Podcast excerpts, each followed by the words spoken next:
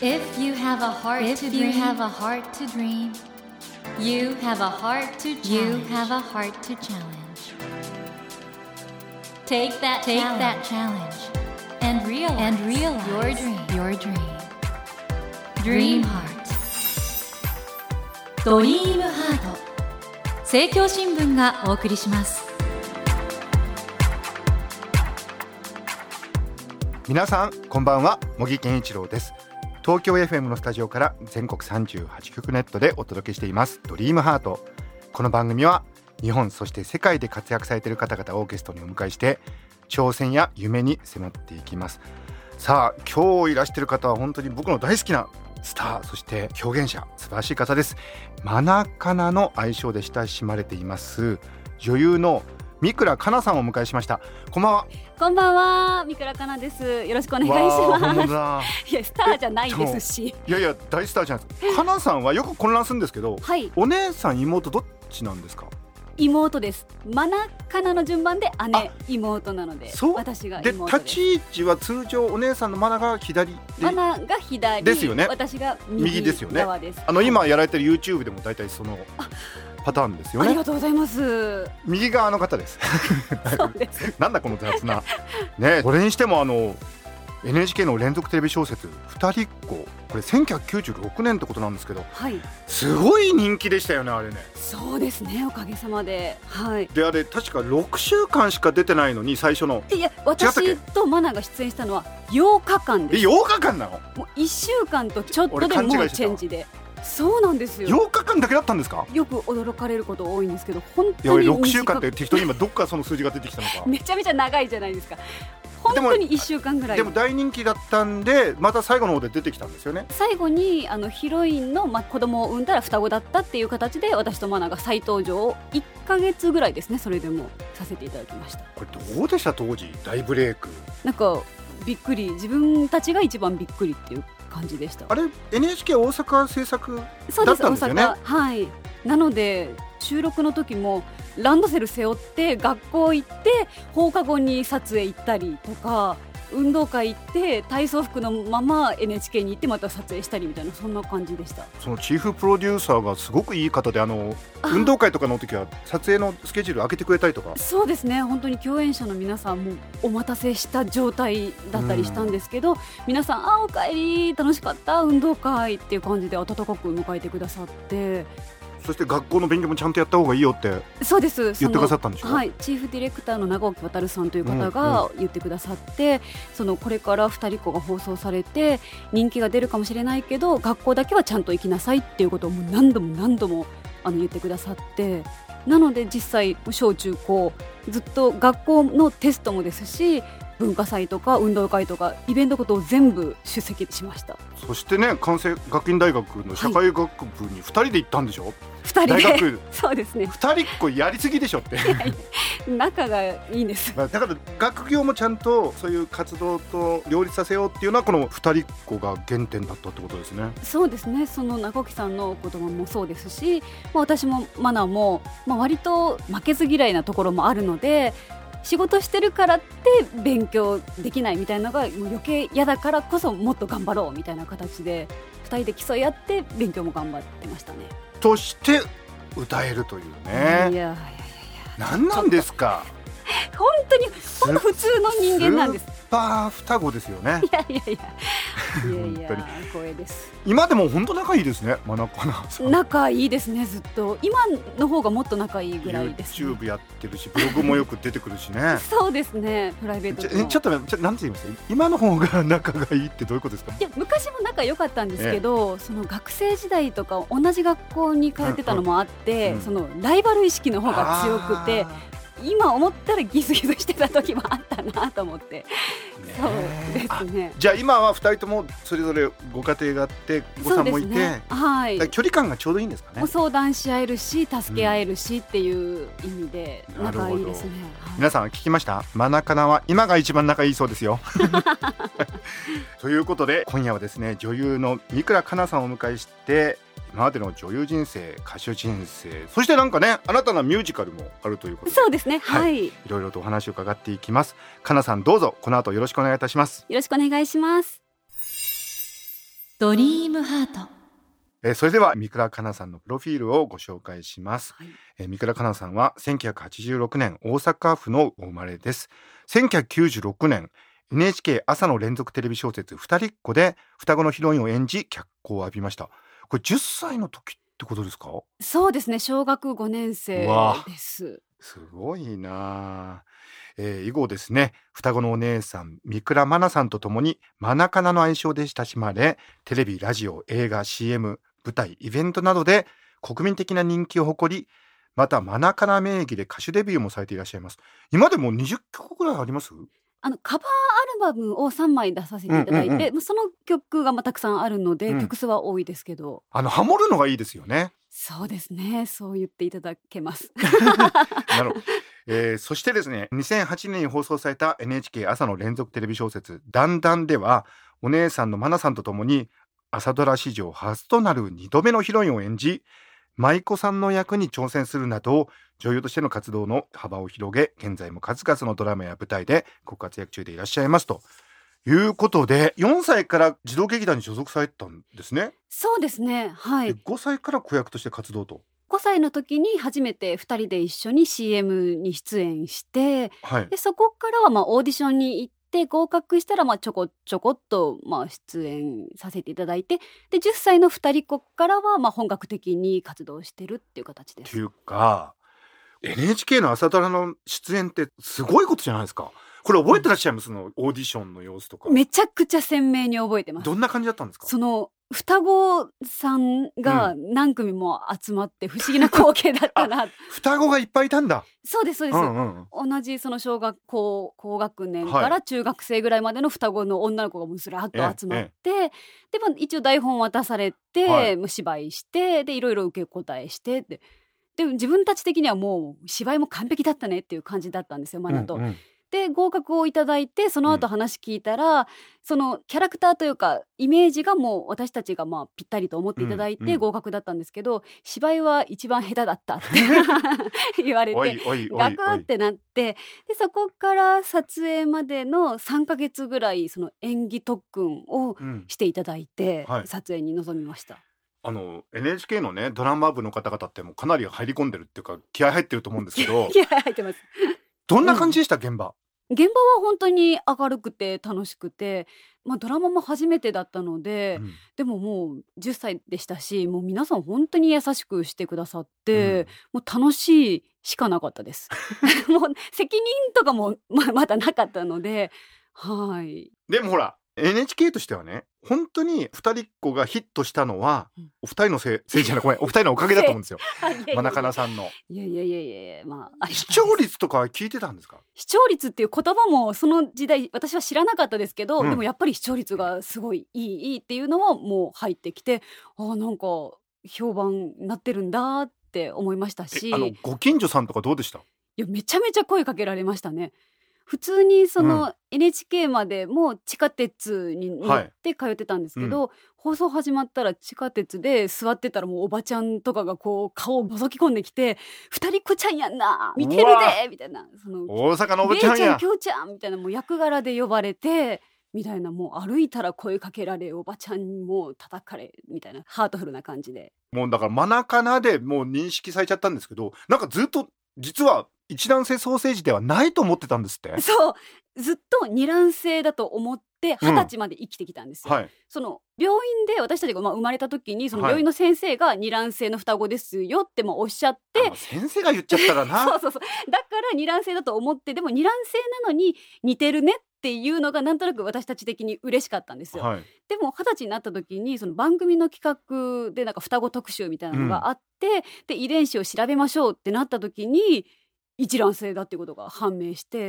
その遺伝子の一致率が99.9999999あそれは間違いないわだからえーってなってそこから一卵性の人生が始まりましたね。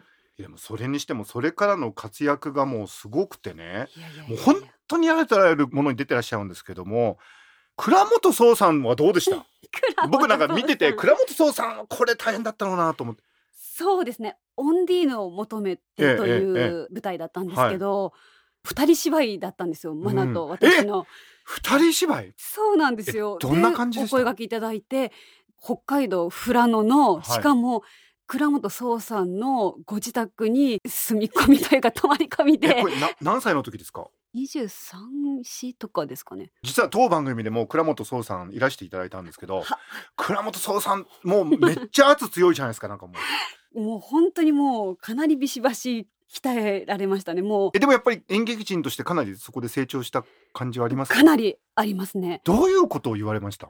もうそもそもその発声からもう違うっていうマジですか？じですしその役のその深掘りの仕方も、はい、生まれてから脚本に描かれてるところまでの人生を全部紙に書いて提出しろみたいな感じだったりとか、年表を書いてきてこういう出来事があってそれがきっかけでこういう人生を送ってみたいなことをもうノートを本当一冊ブワーって書いたりとかっていうのも教わりましたしなのでもうビシバシでした。そんな中手元の情報ですとなんか倉本壮先生のご飯を食べちゃった事件があったと。そうそうそう。これはどういうことですか？稽古が終わったら炊飯器の中にご飯が炊けてあって、はいうん、ああその宋先生の奥様が私たちのためにご飯を炊いてくださったんだと思って、うん、ありがたく全部いただいたんですよ。そしたら倉本先生用のご飯だったっていうことが判明して、えー、はい。えどうなりました？なんか苦笑いって感じでしたけど。えちょっと待ってそれかなり量あったんじゃないですか？でももうぺっこりじゃないですか稽古して だからまあ炊きたてのご飯美味しいって感じで 喜んでしかもね炊いてくださったんだったらもう全部食べないとぐらいのつもりではい綺麗に食べちゃって。そうですか。本当にでも多様なお仕事をされてるんですけどそんな中ねやっぱり歌のレッスンってのはいつぐらいから始められたんですか、そうですね、まあ、10代の時にミュージカルになるのがハイジですよね。アルプスの少女ハイジのハイジ役。あのハイジ役はダブルキャストでってこれこれやっかしいですよね。お客さんとしては。あれ、ね、ダブルキャストじゃないんですよ。違うんですか？一つの作品にマナも私もハイジなんですなので上手からマナハイジがはけたら下手からもう別の場面のカナハイジが登場するみたいな形で。そういう演出だったんですか？そういう演出でした。交互に出てたのかと思った。その昼公演夜公演で交互とかじゃなくて本当に一つの作品をダブルハイジで作り上げたっていう演出でした。それ誰が考えたんだろうね。ねえ面白い。だからハイジ出ずっぱりですね。でその時にはもう歌えてたからその前にもじゃあいろいろ歌のレッスンは？いやでもそのハイジの時もその作品に向けてボイストレーニングをしていただいたっていう形だったのでもともとずっとボイトレをしてたわけではなかったです。めっちゃ音程もいいし、まあ、こんなこと素人が言うのはあれですけどいやいやいや。えどこでその歌ってね？ねえ。小さい時からカラオケで歌ったりとかはありましたけどそれぐらいでした。であのハモる時は音程はどっちが上とか決まってるんですか？ああれもそのメインを行ったり来たりしてるんですよ。私とマナが。そうなんだ。はい。どんどんメインを変えてる楽曲もあるのでメイン歌ってると思ったらハモってまたメインに戻って次は下ハモでとかですね。はい。多彩だよなそして今回ねミュージカル「犬との約束」をされるということで、はい、東京公演が4月15日から24日読売大手町ホールそして大阪公演が4月29日から5月4日まで松下 IMP ホールで行われるということなんですけど、はい、このね「犬との約束」の元になったオールドドラム裁判私もちょっと調べてみたんですけど犬が人間の一番いい友達マンズベストフレンドとか確かに英語で聞くんですけど、うん、その元々になった出来事だったみたいですね。そうですね。まさにその元になった出来事をミュージカルでお届けするっていう形です。でこれなんかあの弁護士の方がいかに犬が裏切らない素晴らしい友達かってことを絶賛するというね感動的な。そうですね。その弁護士の役をあの横山大輔さん歌のお兄さんのが演じられるので、はい、ぴったりだなと。はい、これそれであのジャニーズジュニアの折山奈緒さんが初主演っていうことで折山奈緒さんは青年役っていうかそのそうです。主人公のその犬を飼ってる青年貧しい農家の青年ダニエル役。でかなさんはどういう役なんですか？ダニエルの母親です。そうなんだ、はい、ミュージカルの舞台ってあの我々はもう見る側だからねうわー楽しいと思うだけなんですけどどういうところが一番大変なんですか？やる側としてはそうですね。コンディションを維持することが大変ですね、うんうんうん、声が出なくなったり季節柄あれですけど鼻水が止まらなくなったりするとやっぱり支障が出るじゃないですか、うん、なのでやっぱりこの決まった時から稽古始まって千秋楽迎えるまで体調崩さず声を枯らさないっていうことが大変です。ありがとうございます本当に、えーあの歌と演技ってややこしくないんですか、僕いつもねミュージカルってうわなんか歌いながら演技してて。突然歌い出すそうそうそうそう。でもその感覚としてはさあ歌いますっていうよりも芝居のセリフの延長線上に歌があるっていうのがやっぱミュージカルなので、はい。逆にうわ突然歌い出すってじゃなくするっていうのが大事かなと思いますね。気持ちが高ぶって歌につながるっていう。れちゃいけないんだね。そうですね。なのでまあ歌稽古みっちりっていうよりは新稽古でそのセリフから歌の流れをまあ重ねていきますね。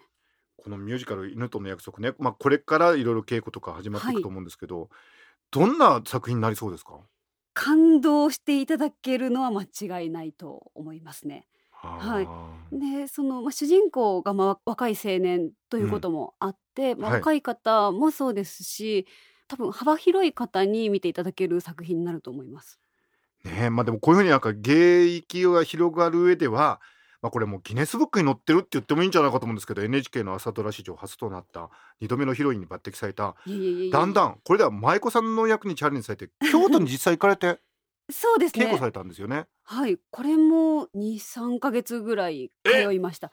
週1ぐらいで京都の実際に舞妓さんに指導されている、うん。井上八千代さんってはいはいはいはいはい。人間国宝のに直接教えていただいてっていう形で役作りしました。えー厳しかったですか？厳しかったです。あ じゃあ本気でもう指導してくださったんですね。もう本当に自分も舞妓になるんじゃないかっていうぐらいうん。までやり込みました、はい。かなさんはものすごく役作りは徹底されるっていうふうに伺ってるんですが。はあねえ真面目かつ心配性なんでしょうね。なんかいっぱい調べたりとうかん。しますね、それはやっぱり舞台でそれが全て生きてくるという感じそうですね。舞台にしても、まあ、ドラマにしても、うん、全部役作りの仕方は同じだと思うので、え全部生きてくると思います。そのうん。描かれてないところをいかに描くか。